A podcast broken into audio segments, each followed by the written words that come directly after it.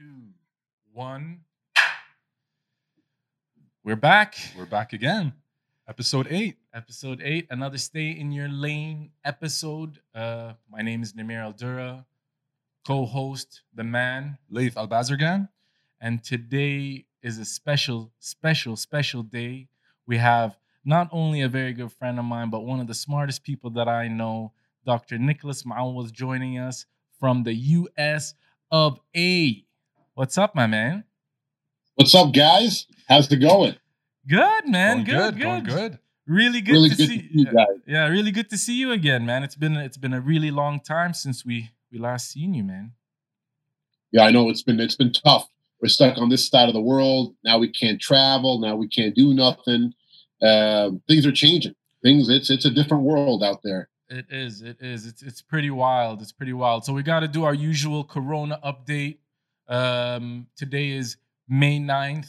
We there is what four million mm-hmm. cases, just cracked four million, two hundred seventy-five thousand deaths. Now, since we're talking to Doctor Nick based in the U S, we know that the U S numbers now are getting pretty crazy. one point three yeah. million, uh, one point three million, eighty thousand, eighty thousand, unbelievable. Yeah, it's uh, unbelievable. It's tough. It's been it's been really tough. We've been trying to follow the the numbers, and they just keep getting bigger and bigger, despite all the attempts here from public health officials and so forth. Yeah. This thing is real, guys. This thing is real. You know, oh, for sure. I'm, for sure. It's I'm pretty- trying to stay I'm trying to stay optimistic. I don't think it's the end of the world or anything like that, but but this, this thing is legit. It's real. It's here to stay, and uh, you know, we all got to do our part. For sure. To keep it going. For sure. Uh, look, uh, before we get started, it'd be cool to get an introduction so people can know what kind of doctor you are, where you know where you're practicing, just to kind of get a sense of you. So, so please, man, do the introduction. I, was, I thought about doing it, but I didn't want to. I didn't want to mess it up. So, uh, uh, you know what I mean? I'm, I'm just a simple guy. Uh, my name is Nick uh, Mouawad. I'm uh, the, the chair, uh, actually the chief of vascular and endovascular surgery uh, up in uh, McLaren in Michigan, and basically I'm involved in dealing with blood vessels bleeding and clotting. Stuff like stroke, aneurysms, gangrene, things along those lines. I also, uh, I'm the vice chair of the Department of Surgery, so I help uh, oversee the, the Department of Surgery and the other specialties as well. So it's been keeping us busy. I also help manage for, we run a fourteen hospital health system, and, and I chair the uh, cardiovascular research for the health system. So we're involved in a lot of groundbreaking, either medical or device-related opportunities. It's been pretty cool. It's busy. And you're also publishing as well, isn't it? You've you've been involved in a few studies and a few journals, things like that oh, as well. Yeah. Oh yeah, yeah. Uh, so yeah, we do we do. I work in a lot of uh, like I said, national, international research. We present uh, internationally. Actually, I just got back uh, before this whole COVID thing. I was actually in Australia on oh, a wow. uh, Australia showcase, kind of doing some uh, teaching some stuff there and and uh, doing research there. But yes. Work on publications, book chapters, help try to help the next generation of doctors, you know, I, I you know, to take over at some point, I guess. Amazing. And then at the same time as doing your doctor thing, doing the writing thing, you're also an assistant professor as well, isn't it? Right? Yeah. As- uh, yeah. So I how think do, it's pretty. How do, you, how do you manage your time, man? What the how, hell? How do you do it? What the hell? I, I don't sleep very much. I, you know, I'm I'm like a three and a half, four hour kind of a sleep guy, uh, and uh, which is like, you know. So I, I don't know. I guess it's just, yeah, I don't know. you just it is manage. What it is. You just manage, yeah. man. You just manage. Yeah, amazing so, stuff. So look, obviously, you know, at the top of the list of the questions, uh, you know, really is, is what has happened now since this corona pandemic has hit the streets of the U S in your experience now? So, so your day in, day out, how has that transformed? Because of all these things that are happening, are you seeing it? Are you experiencing it? Has it changed your day daily schedule? What's the impact? Yeah, that's uh, actually a really good question. That's actually, it's changed everything. I, I really believe we're going to end up living in what we call this new normal. Just for the talk today, I'm actually taking off, but we, we run around with these everywhere. I mean, we got masks everywhere we go. In the hospital, it's a requirement, you know, around... Uh, around the community is kind of required as well. They've actually extended our quarantining, our stay-at-home orders till the end of the month, and they keep pushing it every few weeks. Um, you know, it's uh, it's one of these things. You got to be a citizen of of the, of the earth to deal with this. I know there's a lot of conversation about the economy and getting things back to normal. And believe me, nobody wants that more than us or all of us. But Definitely. it's not, it's not a business decision. This is a medical decision. Um, and uh, and you guys you guys are seeing it. You can see the numbers. I mean, we just topped eighty thousand deaths here in the U S, and you're talking that's in six weeks. Yeah, wow. You know, just over six weeks. I mean, those numbers are crazy. And I'm doing a lot of, um, you know, referring to a lot of American things, but you know, like it's more than the Vietnam War, deaths in the Vietnam War. You know, these numbers are are these numbers are real, yeah. And we we we keep talking about uh, the disease and the the ventilators and all the personnel, but you know, I could I could show you rooms and rooms and rooms of, of bodies. Nobody wants wow. to see that. Yeah. You know, the stuff is real. So so so so in in your like centers that you have, the fourteen hospitals that you're a net, part of that network. Are you guys receiving COVID patients in the, in your hospitals?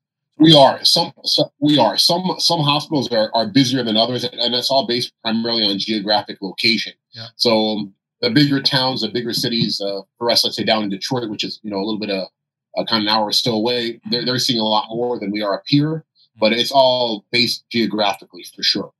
Okay. So so. Now, in terms of how you're spreading your time now, I'm, I'm assuming uh, that a lot of the elective cases now are being put on hold.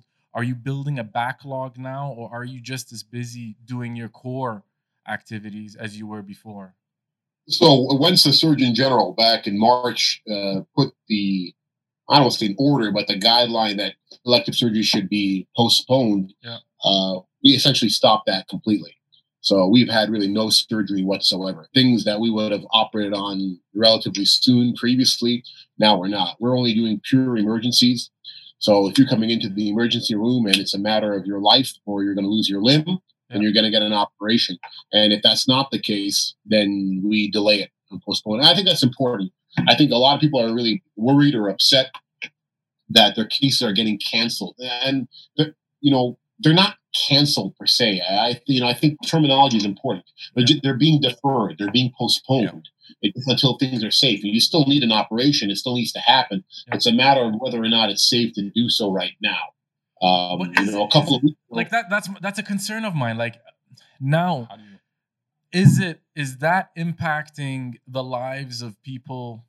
Exterior, because it's it's that debate, right? So so you touched on something. You said that it's real, and and we know it's real. We see the numbers. But now, you know, everything's a trade-off, right? Every action is causing an outcome. Uh, and, and with that outcome, there's good and bad, right? So we do this lockdowns. Uh, we're postponing elective cases. How is that impacting the health system as a whole, right? Like, so we know, okay, we're controlling the uh, the, the outbreak of the pandemic. But how much people are being damaged? How much life? How much you know, outside of the pandemic illness outside of the pandemic? Oh, exactly. Excellent point. I mean, we're very concerned about that as well. I mean, in, in cardiovascular care, we always talk about um, time is tissue. The longer you wait, the worse things can happen. So we're very, very uh, concerned about that. And as a, as a matter of fact, we've been I've been involved in helping develop some registries along with a variety of other doctors and surgeons around the country, and in the U S that is. Uh, we're actually international as well. We have some colleagues in Sweden and, and in Italy, and we've created these registries of saying, hey, these people got postponed. Did they have any bad outcomes? And it's interesting. We're actually starting to slowly open up back for elective surgeries, uh, actually starting this past week and moving to next week, uh, around twenty-five to thirty percent increase in capacity per week. So we're hoping within four or five weeks, we'll be back up to regular. But the problem is that even though we're ready, the patients don't want to come in. And yeah. that, that's the other point, right? Is the, are the patients prepared to go to go through it, man? They, they, they, we, we're we're calling and telling them, hey, okay, we're ready. We've got, we have protocols in place. We can make this as safe as we possibly can.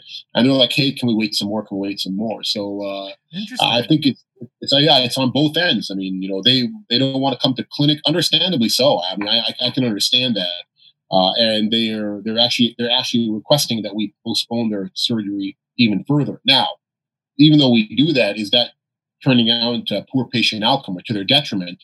We're, we're still yeah. trying to figure that out, of course. Okay, so so so there is a balance. There's two types of patients. You have the patients that are, you said, we're, we're getting pissed off or saying, what the hell, we, we want to come in and do our surgery. We, won't, we don't want to delay it. And then you have another set of patients that are saying, well, you know, I'm not ready to go into a hospital right now with all this that is happening.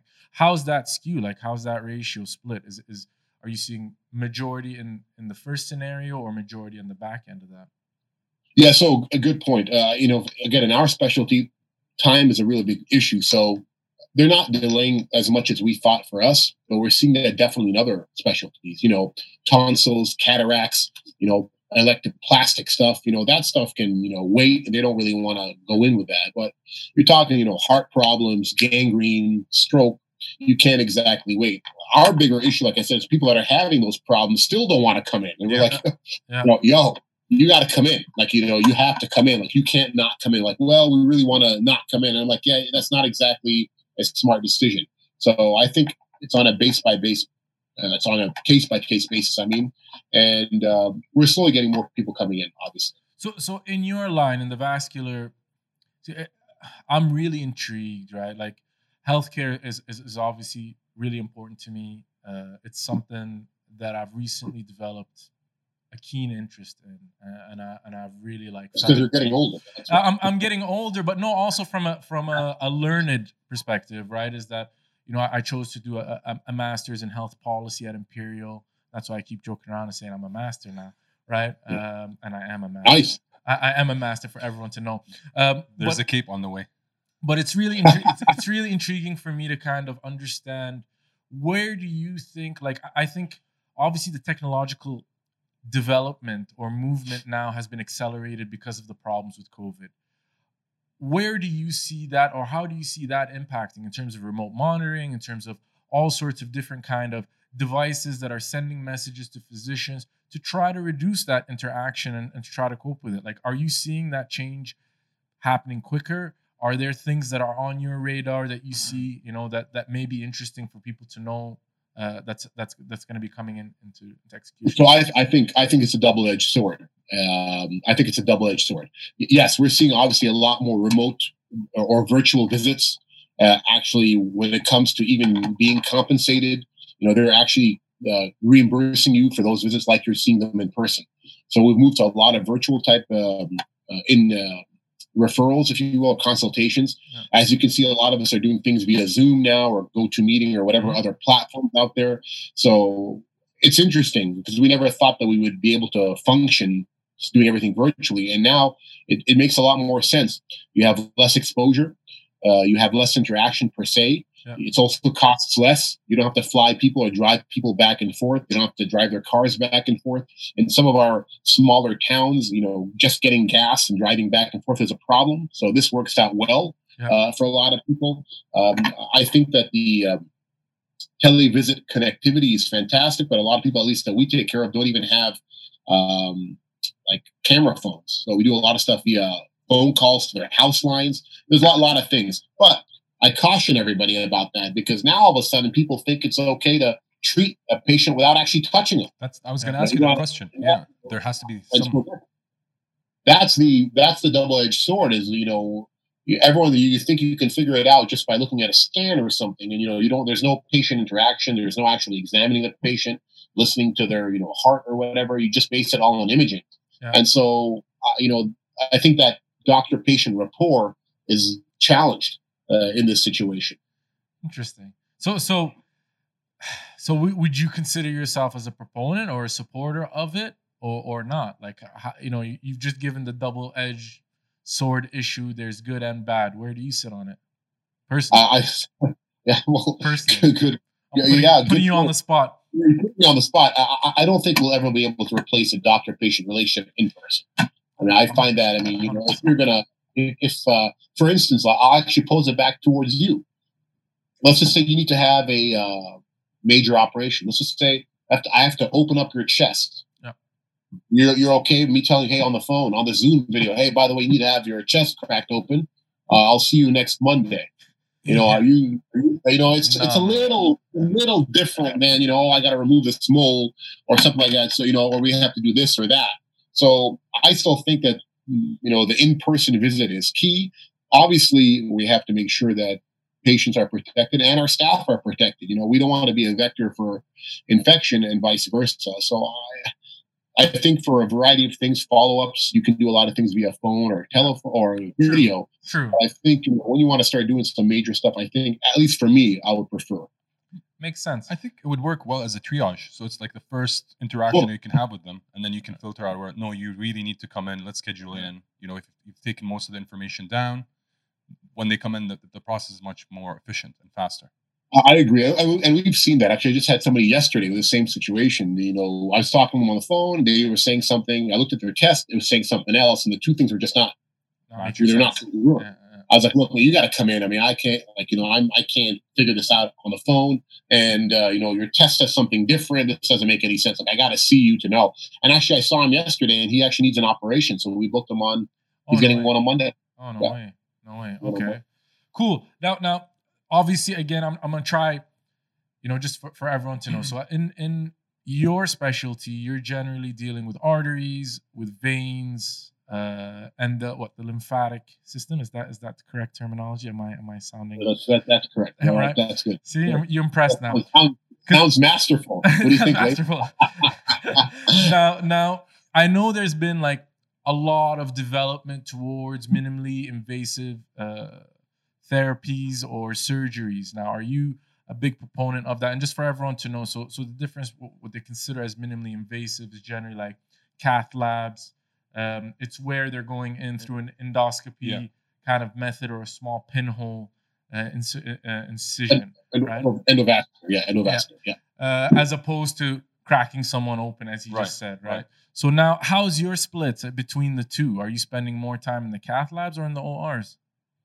So we, we do the minimally invasive stuff, which is what we call endovascular. We do that actually in an O R. It's it's in a hybrid so, lab. Okay, in a so, hybrid lab. Right, but you know, but but that lab is fitted to allow you to do convert back and forth as necessary. So you can do a lot of that in a cath lab, or you can do it in an O R that's equipped to do that. And so we our facility here is equipped to do that. I'd say it's probably sixty forty. Um, you know, endo, which is minimally invasive, which is actually uh, very unusual. Most places are around eighty, eighty-five percent wow. endo. Okay. Yeah. So a lot of people, a lot of places don't do a lot of open anymore uh, just because either they're not experienced enough or they're not comfortable enough. Uh, we, fortunately, uh, over here, we have a very big open practice and we're a referral center. So a lot of places in the community that won't do it will send it to us. To you guys. And, okay. uh, at least geographically over here, uh, we take care of a lot of that. So that, that is an unusual um, breakup. Interesting. Uh, yeah, we and do a lot and, of. And, and are you a fan of it? Like, do you see that as the way forward? Do you see that more of that's going to happen, less of the invasive so, stuff? I think I think minimally invasive is the way forward. I think you know the question is what's the durability of all that, and we're you know we have a lot of studies looking at that nowadays. But it's also it's also patient driven. It's consumer driven. My example, because a lot of people don't know much about vascular.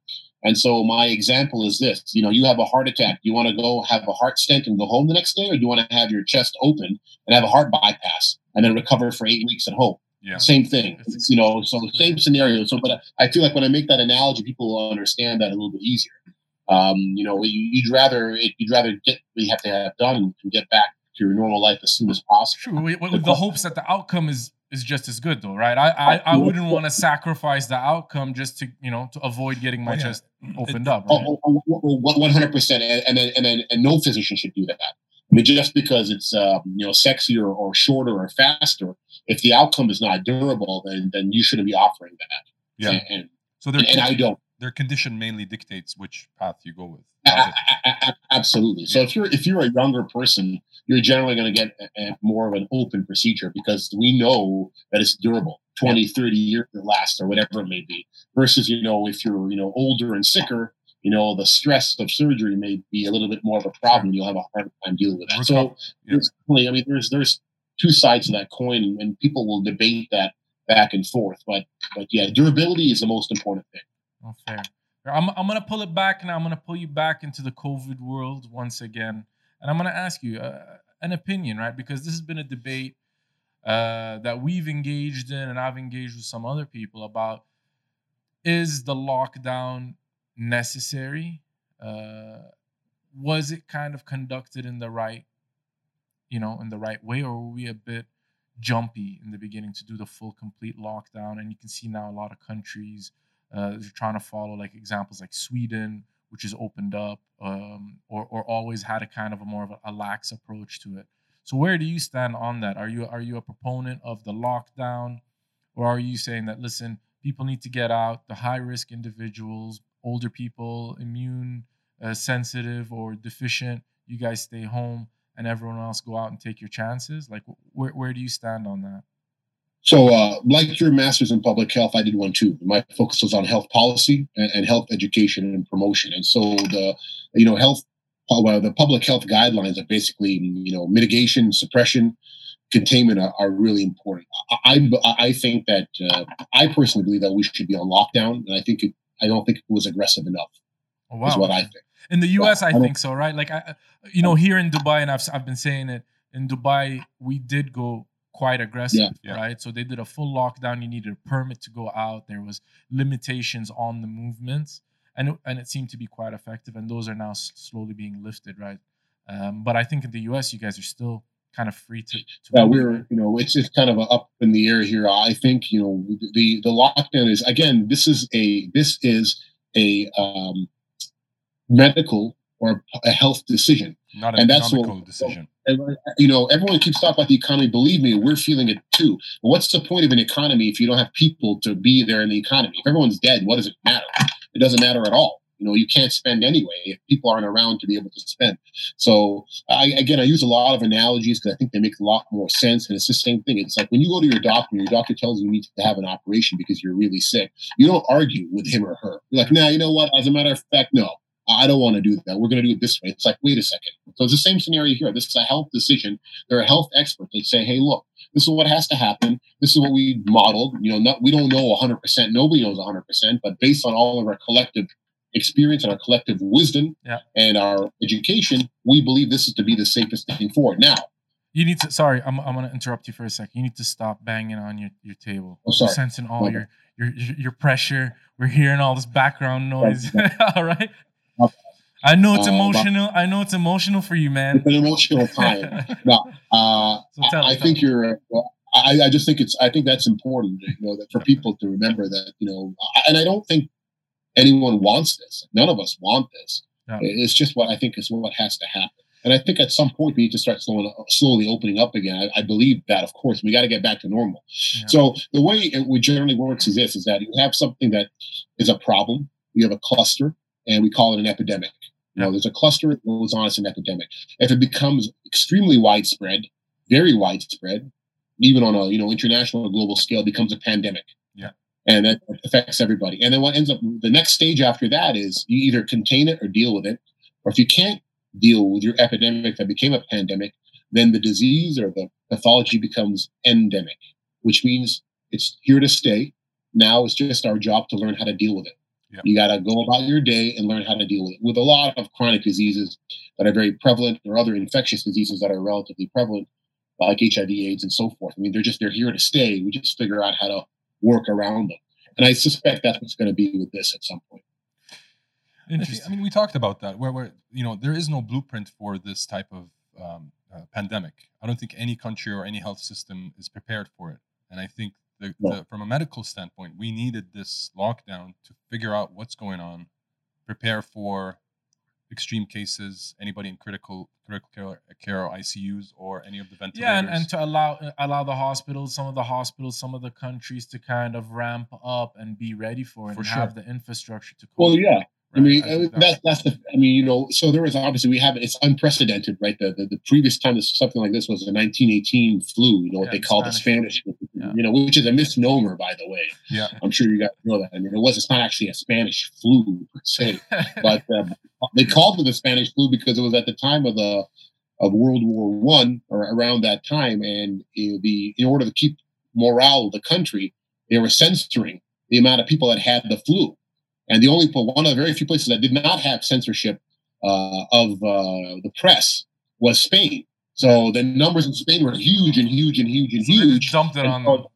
They called it the Spanish flu, but it, it wasn't. It was it was everywhere else. It's just that people, you know, were censoring it because they're like, oh my God, if we know that in the United States or the U K the numbers are so high, everyone's morale is, what's the point of us dealing with this or that? Everything. So that's why it got the name the Spanish flu. But it's actually not a Spanish flu at all.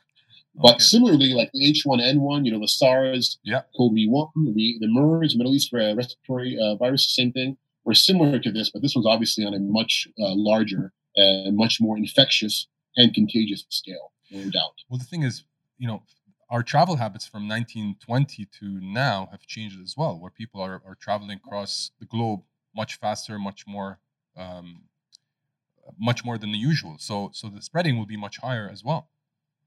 Right. No, yeah, I mean, exactly. I mean, people are in so much more co- uh, close contact. You can go from one place to the next much quicker. You're right. And that's the problem. That's the whole concept of contact tracing and how to find people that. And, and that's why putting everybody on, on, on lockdown or shutting everything down for a little bit is going to be painful for everybody, no doubt. But hopefully that way you can help mitigate that. And, you know, we talk about flattening the curve.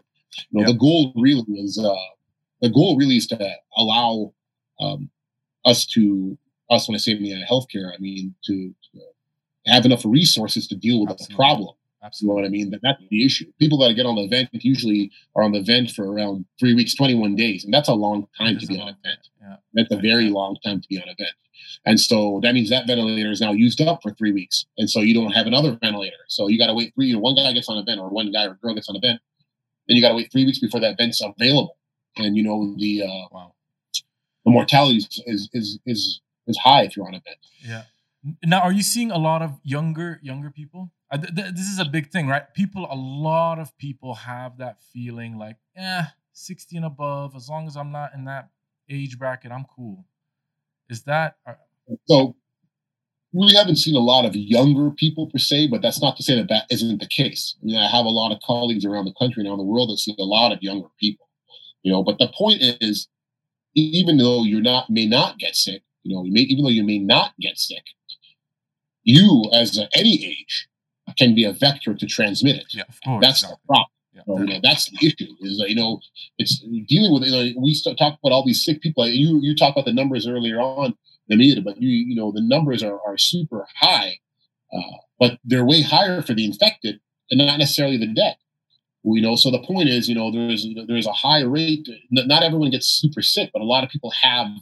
A virus, yes. And so that's the whole point. You can be a, you can continue to transmit this to other people, even if you're asymptomatic or unknowingly, yeah. which is a problem. Yeah, it's interesting. It is an interesting thing, and it's a big debate. And I think you know a, a lot of people that talk about the economy and the economic implications are also saying that you know that in itself can create additional health uh, impact, right? Like right. people going into poverty. People, the stress, the depression, all these other kind of conditions that are an outcome of being unemployed or being, you know, uh, marginalized in such a situation. So yeah, there's there's no doubt. I mean, you know, the economic and mental and financial impact of this is going to be unprecedented. I mean, I'm not uh, going to even try to guess about all that. That that's going to be. There's no doubt about that. We're feeling it all ourselves. I mean, we have exactly. uh, lots of people that we know that are being furloughed, losing their jobs, the unemployment. Again, I'm talking specifically in the United States because those numbers are pretty dramatic uh, over here. But, you know, I'm sure that's felt around the world. Yep. Uh, but uh, again, it's, you know, again, it's a, it's a health decision. You know, it's a health yep. decision. I think when the two, when the two curves or the two lines cross, you know, where it's like, health-wise, it's safe enough, and economy's you know hurting. I think that's when you should start discussing it. But on the uptick, I, I don't. I just don't think it's safe. So you think it's definitely in the U S setting right now, and your setting right now, it's way too early to start easing things up. That's that's the, the vibe that we're getting. I, I, cur- currently, right now, in summer, like so, you know, Michigan's an epicenter, so we're you know ours is very high, but our, our curve is flattening. So I don't think it's unreasonable to slowly start thinking about loosening things down a little bit. You know what I mean? I, I don't think that's unreasonable to do that. But I, I think that up front, it, it should have been more aggressive. Fair. You know, it's one of those. And I think now our, our uh, in Michigan, our stay-at-home orders were just extended, like I said, yesterday or the day before yesterday, were extended for another two weeks till the end of May, even though we were supposed to open up on the fifteenth. So how are you keeping yourself busy during these stay-at-home? Are you staying at home? Are you listening well, so, to the orders so, other than coming you know, to the office? Well, and doing... Yeah, I mean, like, you know, I it, it doesn't, I, I don't want to say that it doesn't really affect me all that much because, you know, uh, we're, we're, we're technically, I mean, by society, not by me, but by society, we're considered essential workers. So, uh, you know, so... We, I, li- I like how you put that disclaimer, not by me, you know, saying, not some I'm conceited bastard. I, I'm just saying. I mean, I'm just like, that's what, you know, I'm just doing what they tell us to do. They tell me I'm essential. So I... Uh, uh, I like so, no, so we, you know, unfortunately, not to joke around too much, but, you know, the virus doesn't know uh, ethnicity or religion or color or race or anything, you know, and and, and, and it sure it sure as hell doesn't respect your weekends and holidays and nights. So, True. you know, we're still coming in as we need to. Obviously, like I said, a lot of the elective non-emergent stuff has been postponed, yeah. even though we started opening up this past week slowly, slowly. We started opening.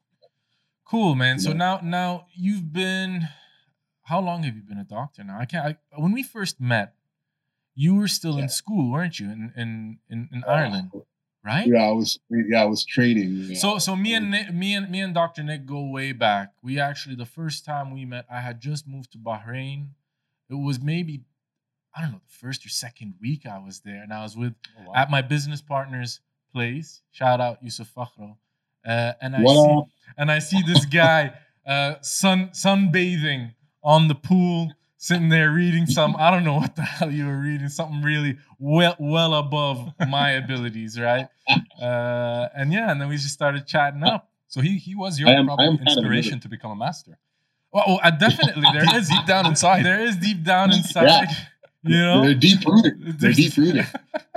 I want to so, be that guy. So, so how yeah. how long how long how long have you been practicing now? It's been a long time. I've been practicing. I've been practicing up here for six years up in this spot over here. Okay, I've been out for a while. It's it's been busy. It's been challenging, but it's been good. You know, it's it's uh it's it's been good. It's been good. Okay. Well, it's been a minute since I've been back your way.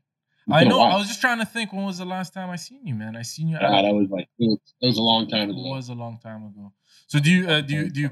come back to the region at all, or or you just stay? I, I'm, I'm, no, I mean, it's my, my goal is to come back and, and visit. I just haven't been, been unable to.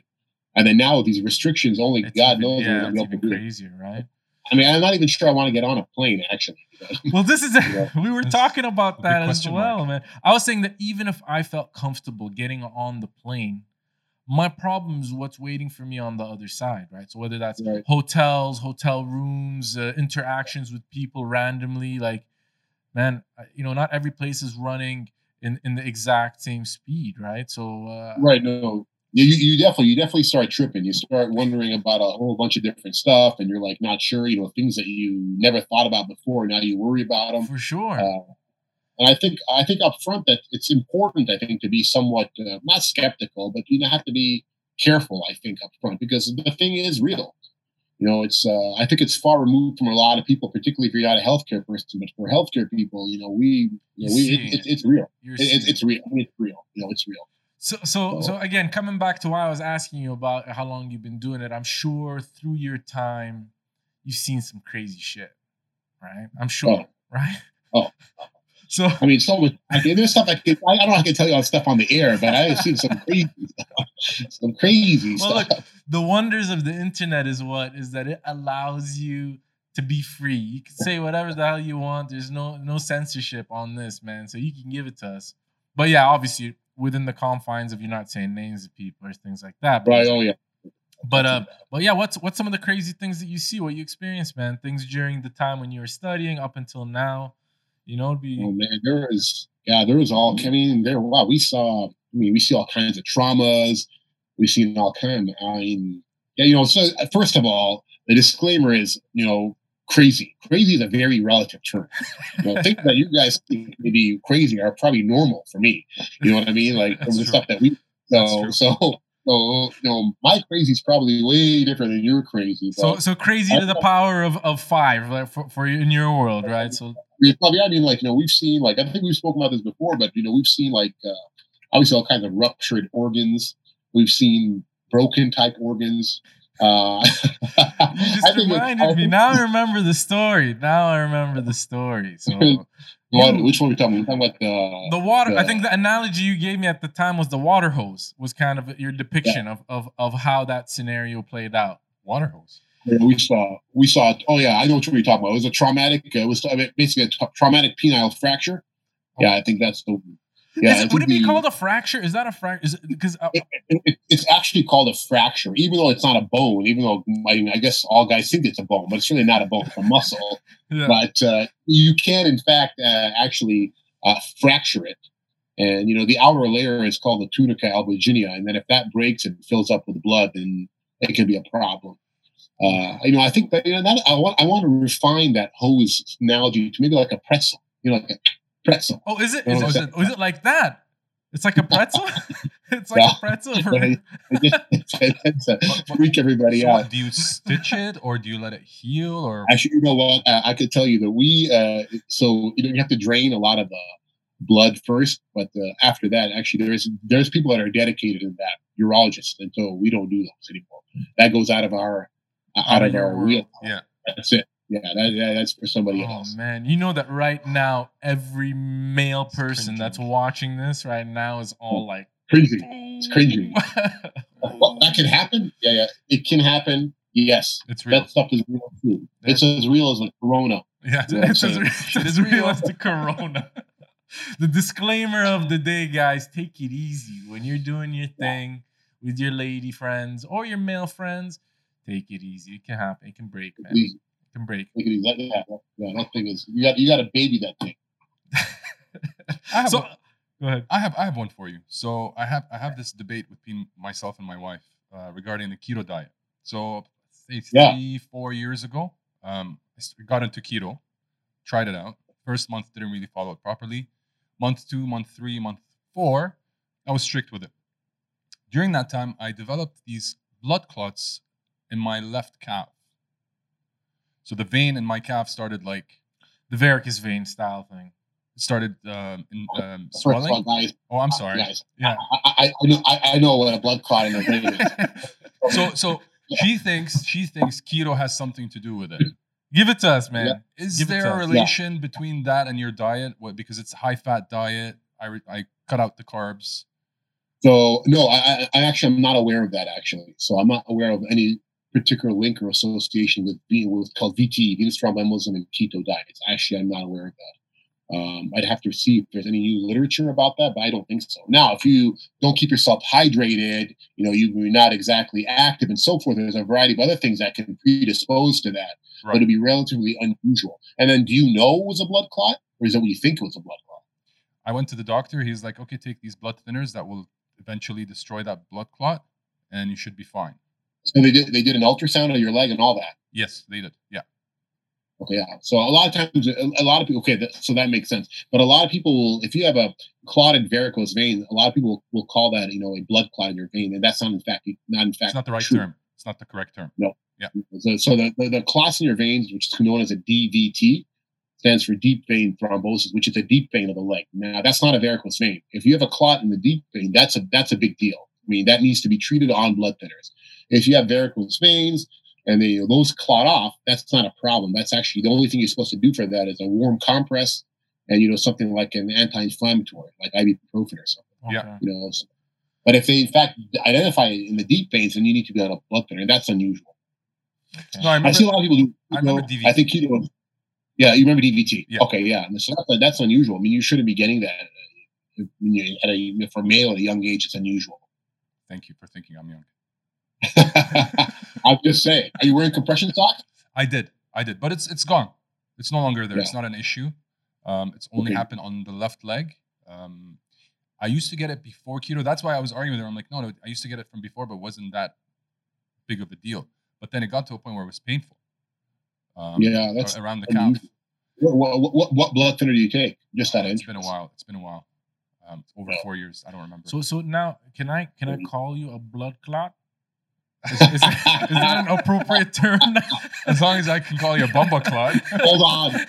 Hold on a second. Oh, blood clot. Yeah, I, was, I was waiting. I was holding that one back. I was just saving it. Wanting you to finish just to say it. Big up.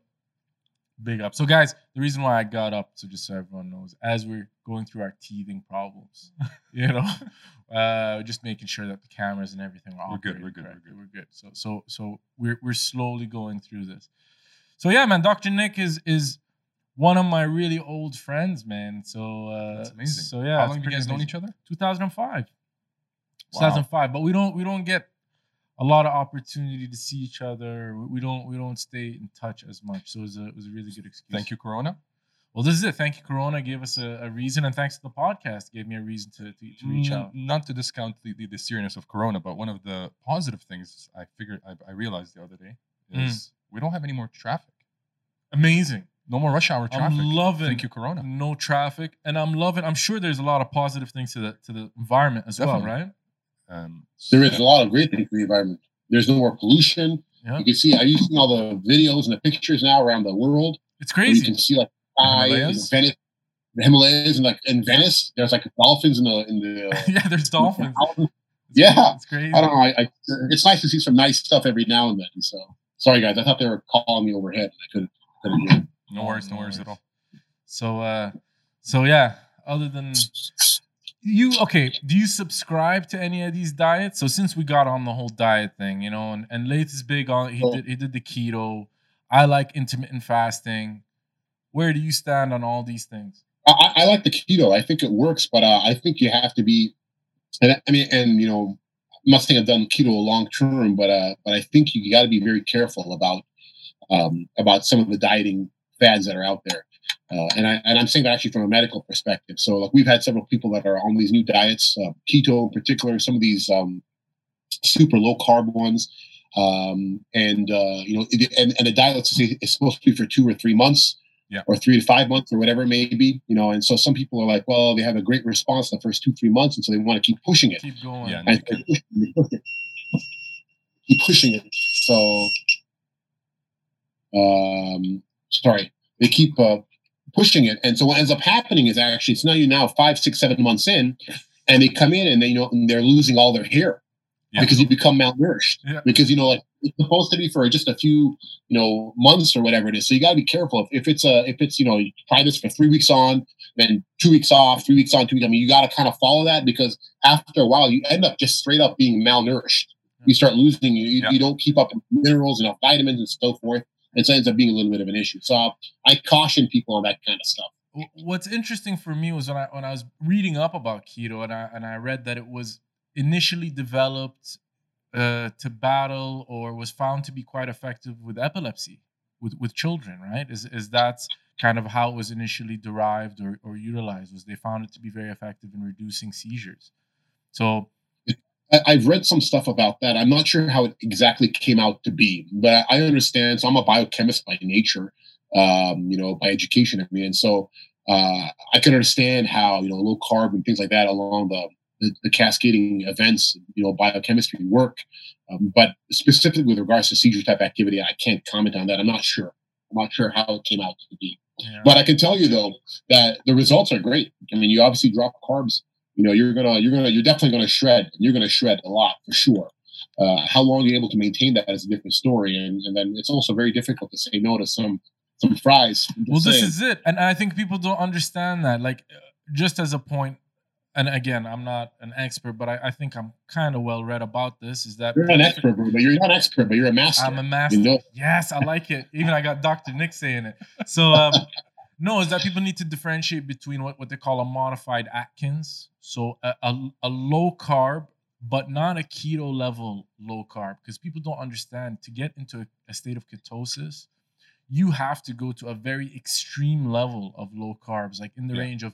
Of what is it, like twenty to thirty maximum grams per day. Grams per day. Yeah. So so don't get that those two confused, right? Your body will not is not in ketosis if you're just on a low carb diet. You really need to go to the extreme to to qualify, and it takes time for your body to go into ketosis. So you need to be on the diet for two weeks, and you boost yourself out the second you have a bowl of pasta. And I think people need to understand and differentiate between those two things. Yeah, I think you can. I think doing it, doing it a little bit here and a little bit there really does not put you in a state of ketosis. Exactly. So you either got to be all in or not, or not. But like I said, I caution people, just make sure that you know it can't go on indefinitely. That is supposed to be a uh, you know a intermittent thing or you know a phased thing, but you can't. Or I guess there are people who do it long term, but you got to be very careful about that. But they have, you yeah, can't they, be, they micro like they they they count every single calorie, every single yeah. protein, every single fat that's going into yeah, their system. Just as long, yeah, yeah, just as long as you're getting your appropriate minerals and vitamins, yeah, exactly. I think you're fine. But like a lot of people just cut everything out and then think you'll be fine. You're basically starving yourself, which yeah. you know you can do for a couple of days, but then at some point it becomes problematic. For me, mainly it was the energy level. So my energy spiked through the roof, and it was it was uh, it was maintained throughout the day. Once, you know, really? once, yeah, with, with carbs, I, I have the carb crash within an hour or two after eating. Yeah, so you know, you just get a nice level. I'm, I'm level, consistent throughout the day. Yeah, a level, a level feeling. So I don't know. Yeah, I've, I've heard that. I mean, I tried to do keto, but it was too challenging, man, to be honest. Like, too it was restrictive. So, I mean, it is. so unnatural, like the amount of fat yeah. that you're taking yeah. in is just, it's absurd, right? So uh, it was a little bit of a challenge. But you're talking about intermittent, and obviously I'm going to segue into intermittent fasting. How do you feel about that? Like, the, I've heard a lot of really good things. Are they? Is it? Is it true? So they say like helps with cellular regeneration, helps uh, in some cases with type two diabetes immunity. To reverse that. Yeah. Uh, you know, by by settling your insulin levels. Is that is that factual? Is that real true science? So I, I don't know that it's the true science. I know a lot of I, I know multiple people that are doing it. They have great results. But I really can't comment, you know, about the exact science nature of that. I, I'm not certain, actually. There's a lot of stuff either which way, but I, I can't say that I've researched it enough. Have you done it? Have you personally done it, intermittent fasting? You ever try it? I, I, no, I, I can't. I can't bring myself to like just not eat. Uh, you know, I, I can't. You're a breakfast guy? Yeah, I'm. Uh, cereal, I a, uh, cereal, eggs. Uh oh. No, I'm. Yeah. We're, I'm like an egg kind of guy. You're an you're an egg kind of guy. Okay, good. Well, me, I, I, I to be honest, I did it, and I have done it for quite a long time. Uh, probably, let's say, pretty consistently, about seventy, eighty percent of my days over the last four years or so, uh, I've been doing intermittent fasting at, at sixteen by eight. So I generally my last meal of the day is around eight p m and then uh, and then I break break my fast uh, at noon. Obviously, I drink a lot of water. I, I do drink black coffee during that fasted state, uh, but nothing that will spike the insulin. So no sugar, no no carbs, no, none of that stuff. Have you noticed any results? I mean, oh, absolutely. Like, I, I feel really good. I, I got very used to it. And uh, and to be honest, like, I, I feel it does control uh, control the waist for sure, right? If I do it consistently for, you know, a couple of weeks, it definitely slims me down. And just by nature, by default, you imagine that your your uh, your your window of eating is, is less, so by default you eat less, right? So yeah, right. Yeah. So I, like I said, I have I have a lot of friends that have done it and they have great results. I just it's just not realistic. I, I mean, at least for me in my line of work, like, you know, it's just it's impossible yeah. because there, there's no predictability. Yeah. You know, some days are very long, some days don't end. Some days we're at work for thirty-five, thirty-six, thirty-eight hours and we don't even go home. Yeah. So it's, it's, you know, so there, it's just impossible. I mean, I, I guess we don't eat when you're operating, obviously, but yeah. you know, when you're done, you know, you want to get something to eat usually, or, you know, or, or you're not sure when your next time is going to be that you eat. So you, you end up overeating or snacking a lot. I think it's, that tends to be the, but the, dude, you just said something. It stresses me out whenever I hear doctors or people in healthcare say that. When you start talking crazy hours, thirty hours, thirty-five hours, man, I don't know. My decision making gets jacked up yeah. after eighteen hours. The thought of someone inside me messing with me, like life and death, literally. And this guy's been on twenty, you know, whatever, like completely sleep deprived. This is when you go from I'd master to PhD. No, I'd be concerned. Like, I don't know. I don't know how you feel difference. About that. Like, I'm sure well, it must impact your performance, right? Well, there, there's no doubt that it takes a toll. I mean, you know, but we're we're trained that way. But of course, if there's at any point that we feel that it's not safe or that we're not feeling safe, then you don't do it. Uh, absolutely not. I mean, you you actually ask a partner to come take over, and that's not an unusual thing at all. Sometimes, you know, some nights you get, you know, destroyed and you're very busy. You got a lot of things going on. The next day, you just can't do what you need to do. So you cancel your elective cases, you cancel your clinic. You know, I mean, obviously patient care is the most important thing first yeah. and safety. And so if you're unable to take care of that, then, you know, then you really just don't. And it doesn't happen very often. I mean, you know, you may be, you may be, um, get a lot of phone calls overnight, but to, to be working straight for thirty-five, thirty-eight hours straight is extremely, extremely unusual. And like I said, there's always support to assist with that as much as you can. Was that something that you used to experience a little bit more in your younger days when you were initially starting, where you used to do longer hours, or is that something that's just been continuous? Yeah, I, you know, I, yes, I think before that, that's primarily because of your comfort level, you know, your decision making. You know, now you you know you know okay, this is what needs to happen. You do what you need to do, and you're done. Before you're like, well, I want to do this, I want to do that, and they're all right answers. They're not like they're wrong, but it's just a matter of you know which one do you decide. So. You know, I think uh, obviously the more experienced you become, the easier it is for you to do with anything. So I think your your time starts to get shorter and shorter. You know, I have one for you. How do you pick a certain niche within the medical sector? So you, you obviously do your understudy. Man, I hold up. I'm gonna bring this up. I remember having this conversation, and we were talking, and you were debating doing plastics, and I was telling you, man, go into freaking plastics, bro. Right? Go into no, like you know sell I mean? your soul, forget helping people, help people look good. You know what I mean? So so going from, you know, oh, I'm gonna be a plastic surgeon, or I'm gonna be the guy that fixes the penile fractures. How is that decision? how's, made? That, how's that decision? Well, definitely not the latter, for sure. Uh, it was it, it's I you know it's I, when you do a whole bunch of training, you end up finding stuff that you just become more interested in. So I don't really have a, a good answer other than um, I was just mesmerized with vascular. The stuff there is extremely uh, high risk patients, very difficult, um, technically extremely challenging, uh, you know, operations. And there is a wide variety, like like we were talking about earlier on uh, on, on the call. You know, you can go from minimally invasive stuff to maximally invasive stuff to mm. medical management. You know, so you know the, the, the day is never the same. Yeah. You know, and then what I what I tell you know my students or my residents is, uh, everything, everything has a blood supply. So you know, so you can you can operate one day in the neck, one day in the arm, one day in the chest, one day in the leg, one day in the toe. You know, open, closed, endo. You know, there's all these other options. So the variety in the case mix is extremely interesting. But of course, you have to know a lot now because you know there's so many things you need to know because you know you can be anywhere. Yeah, yeah. And then you're and then you have to also be involved a lot of. Uh, other specialties, including plastics or including people with uh, penile fractures because there's blood supplies there. So sometimes sure. they call you to come and repair stuff. So it, it's never boring. The only issue with it is that, as we said earlier, everything needs a blood supply. So when you don't have a blood supply, you got to fix it quickly. So there's a lot of emergencies. And that's Interesting way of looking at it. That, that's, that, that, that can make it tough for most people is everything needs to be taken care of quickly. Man. Plus, we we deal with we deal with clots too. By the way. Oh, you do, do you deal with clots as well? So I'm dealing with a blood clot, and and you deal with blood clots as well. Yeah. Oh yeah, we do. Oh yeah. For sure. Man, I'm telling you something about Nick. Uh, do you remember the game uh, Guitar Guitar Hero? Was it Guitar Hero? Guitar Hero. I love that game. Guitar Hero. Uh, no, or Rock Band. Rock Band. That's what it rock was. Band. Rock Band. Yeah. Man, I. I've seen quite a bit of people play that game. But, man, watching Doctor Nick on that thing was, like, mesmerizing. Well, he's a surgeon. I know. It was mesmerizing to see his – dude, like, he put it on the most hard level, and he'd just be, like, going through it, man. It was unreal, unreal. So do you still, that, that, that, that, you still make time yeah, for video well, games? You still uh, – uh, Unfortunately, not that kind of time anymore. But uh, But that was super fun. I mean, those are great. Yeah, such a, it's such a great game. It is expert level.